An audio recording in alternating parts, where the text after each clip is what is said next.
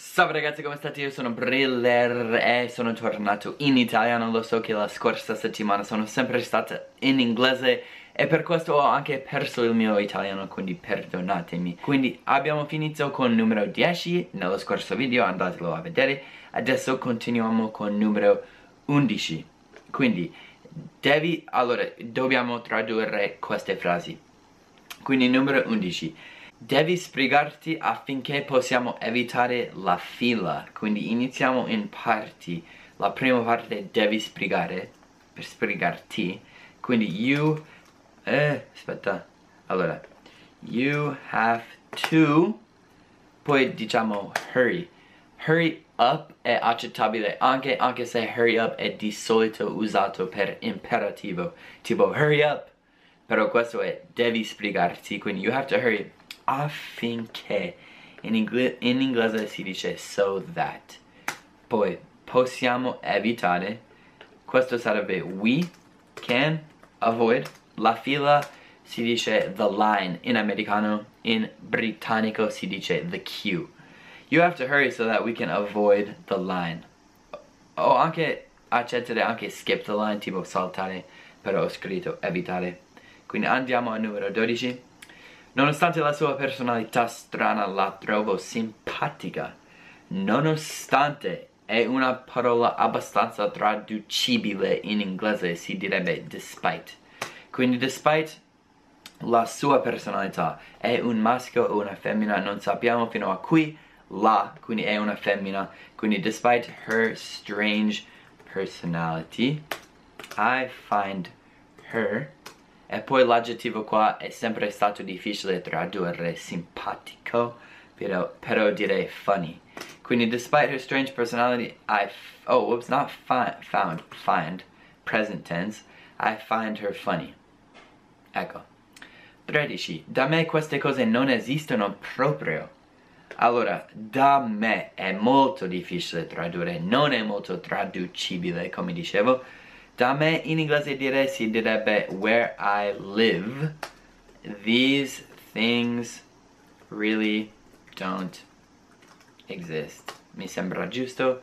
Quindi da me queste cose where I live these things non esistono proprio. They really don't exist. These things really don't exist. Ecco, ok. 14. La squadra è composta da 10 giocatori e un allenatore.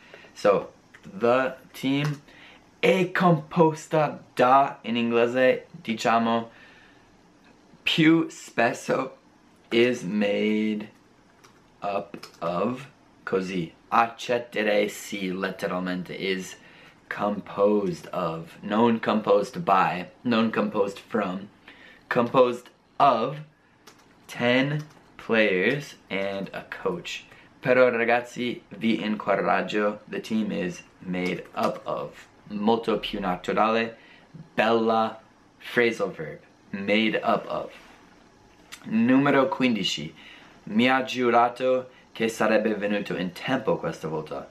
Quindi questo diciamo che è un maschio, quindi he swore to me. Il to me non è necessario he swore to me that he would come on time this time. Ok, quindi il passato, aspetta, fammi pensare. Allora, il futuro nel passato in italiano fate tipo sarebbe venuto. In inglese facciamo soltanto he would come. Quindi il, il futuro nel passato è solo condizionale in inglese. Per, per essere chiari, voi direste sarebbe venuto, noi diremo soltanto sarebbe, quindi he would come. He swore to me that he would come in tempo, diciamo on time, questa volta this time. He swore to me that he'd come on time this time. Suona un po' strano, però è giusto come frase. E così ragazzi abbiamo finito il gioco della traduzione per il mio test Bringlese July 2018.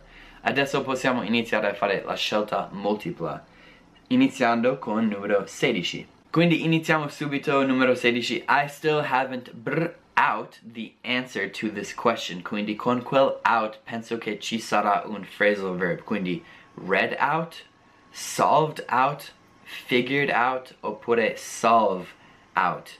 Ovviamente non può essere solve because questo è passato, quindi present perfect, verb tense, ci deve essere un passato. I still haven't read out, non si dice. I still haven't solved out, sembra giusto, però solved out non è necessario, si potrebbe semplicemente dire I still haven't solved. Quindi I still haven't figured out the answer to this question. Figure out è tipo risolvere o scoprire. Allora, 17. Not that blank, but I lost my umbrella. Not that matters, not that matter, not that it matters, not that it matters. Allora, quindi questo sarebbe terza persona, quindi deve finire con la S. Quindi non può essere questo o questo. Quindi, not that it matters. Ovviamente abbiamo bisogno di un soggetto. So, not that it matters, but I lost my umbrella. Numero 18.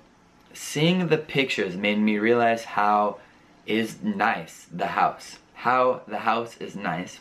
How nice is the house or how nice the house is. This is questo penso sia difficile per voi. Quindi in italiano questa frase tipo vedere quelle foto mi ha fatto rendermi conto che no, quanto è bella la casa. la costruzione in inglese è diversa, quindi deve essere how più subito l'aggettivo e poi soggetto verbo. Quindi how oggetto no scusa, how aggettivo soggetto verbo. Aggettivo soggetto verbo. Seeing the pictures made me hear how realize how nice the house is. Oppure how sweet a girl she is. Oppure how amazing a person you are. E questo l'ordine. Questo può confondere. Per questo sto spiegando un po' piano per chiarire i miei pensieri. Però dopo how puoi mettere subito l'aggettivo e poi il soggetto e poi il verbo. Numero 19. Do you know where? Questo è una domanda indiretta, nel senso non è proprio una domanda di dove sono le scarpe, è una domanda se tu sai dove sono le scarpe. Quindi è un po' diversa da una domanda tipica. Do you know è già nella costruzione di una domanda, quindi la seconda parte deve essere nella costruzione di un'affermazione. Quindi do you know where my shoes are? Non si direbbe do you know where are my shoes? Perché quello è tipo doppia domanda, non è necessario. Do you know where is my shoes? Ovviamente no. Where my shoes is, singolare no. Do you know where my shoes are? Rivedremo questo topic tra un po'. I yet haven't been to that Mexican restaurant. I am haven't been to that Mexican restaurant. I will haven't been. I still haven't been. I still haven't been. Non ci sono ancora stato. Ed bello mettere still dopo la persona subito così. Yet va alla fine delle frasi tipo I haven't been to that Mexican restaurant yet. Bravo. I haven't been to that Mexican restaurant still? No. I still haven't been to that Mexican restaurant? Yes. Okay. 21. The men br a police officer. Men è plurale, quindi non può essere was, non può essere questo né questo, quindi deve essere B o C. The men were found from a police officer or by. Quindi voce passiva in inglese sarebbe sempre by, non from. Tipo, I was killed by, oppure the cake was eaten by. Con passiva voce è sempre by. The men were found by a police officer. Facciamo quattro ancora e poi finiamo. Numero 22. Do you know if he wanna come? Do you know if wants to come him? Do you know if he wants to come or does he want to come? Questo è di nuovo una domanda indiretta, quindi abbiamo già la costruzione di una domanda, la seconda parte della frase deve essere soltanto un'affermazione. Do you know if he wants to come? E non può essere he wanna come perché con terza persona non si può usare wanna perché abbiamo bisogno di questa S. Quindi deve essere he wants to come. Con terza persona non si usa wanna ok? andiamo a 23 is the movie gone yet? over still, over yet, gone still. Quindi questa è la fine, fine della frase. Come ho appena detto mettiamo yet alla fine della frase quindi non sarà questo né questo. Un sinonimo per finite per finito in inglese è over come, come se fosse finito. Is the movie over yet? Is the movie gone yet? È andato? Non ha senso quindi 23 is the movie over yet. Numero 24 they weren't sure if the original plan finishes out works out would work out or would finish out. Allora questo sta parlando della condizionale futuro. Se la plan originale sarebbe finito bene. Quindi deve essere condizionale non può essere if the original plan works out oppure finishes out quindi la risposta giusta è would work out questo è una phrasal verb che abbiamo visto in video precedenti work out vuol dire finire bene o risolversi quindi they weren't sure if the original plan would work out se il piano originale sarebbe finito bene, diciamo. che mi porta all'ultimo, numero 25. Please don't try hard on this test. Please don't try too much hard. Too much hard. Too much non è per un aggettivo, è per un nome. Ad esempio, too much sugar, troppo zucchero però se stiamo parlando di un aggettivo non è troppo, non è too much, è soltanto too. Hard è un aggettivo difficile, quindi please don't try too hard, ok? E non dire please don't try much hard, ovviamente.